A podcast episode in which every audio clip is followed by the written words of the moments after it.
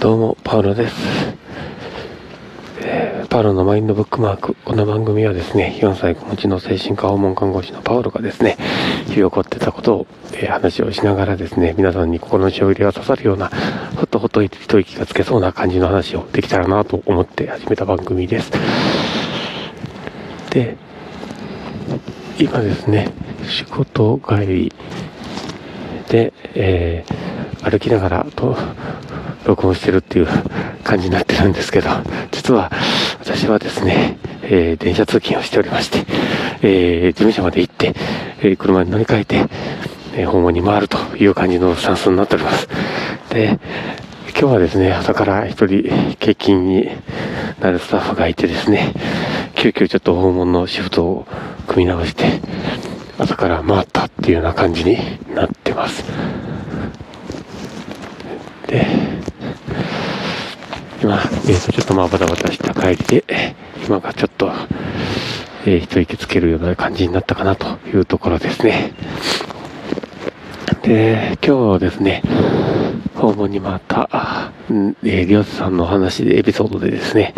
ちょっと、ああ、こういうことってあるんだなっていうところがあって、ちょっとお伝えしたいなと思って、録音し始めてます。で、今日行ったリオスさんがですね、ちょっと親しい友人がね、近くに住んでおられてですね、たまにこう会って、よく遊んでおられたりするんですけど、そのリオスさんとですね、ちょっと話を、えーしていたんですが、まあ、ちょっと激励をする意味なのか何なのかわからないですけど、前も、もうぐ、だらだらしないで働けという話を言われたり、お前は根性がないからだというような話をコンコンと諭されたそう、で。僕が聞いてても心が見えそうな感じがあるのはあるんですけど、まあ、そういうような話をですね、こう永遠とされたというところでですね、えー不満を、まあ、感じながらっていうところがあるんですが、まあ、実際ね、あの、その人がどういう思いを持ってそういう話をしたのかはよくわからないんですけど、まあ、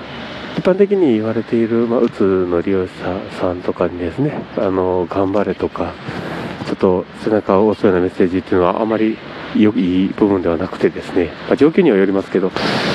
まあ、今回のような感じのケースっていうのは、あまりいい印象が与えられないというところになります。で、や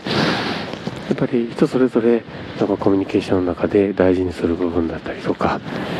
あの伝えたい部分っていうのはあるんだと思うんですけど、なかなか偏った考え方に人はなりやすいし、受け取りやすいしっていうこともあって、なんか良かれと思って言っているけど、それがちょっと逆に症状を悪化させるような感じのこともやっぱりあるのはあります。で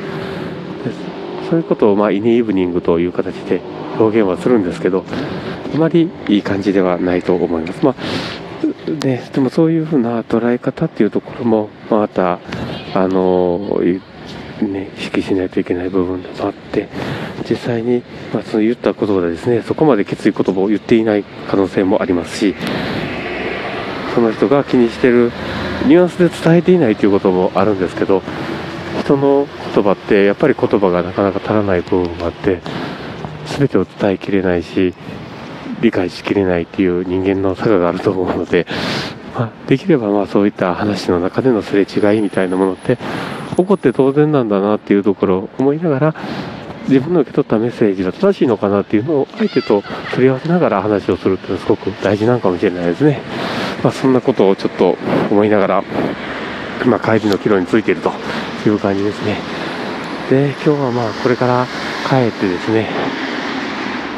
子供たちのお風呂でも入れようかなというところもあるんですが、なかなかね、あの帰ったらもうすでに、まあ、ご飯を食べているみたいなところも多くて、僕のご飯は、ね、いつもちょっと、ね、みんなが食べ終わった後にちょっと一人で食べるような感じになるんですけど、ね、まあ、そのご飯も美味しくいただいて、ね、ご飯が帰ったらご飯があるという、このね、ことも喜びに変えて、まあ、私と頑張っていこうかなと思っております。まあ、そんなこんなな感じで、まあ、あのこういったあの配信をしておりますけども、もしよければ、あの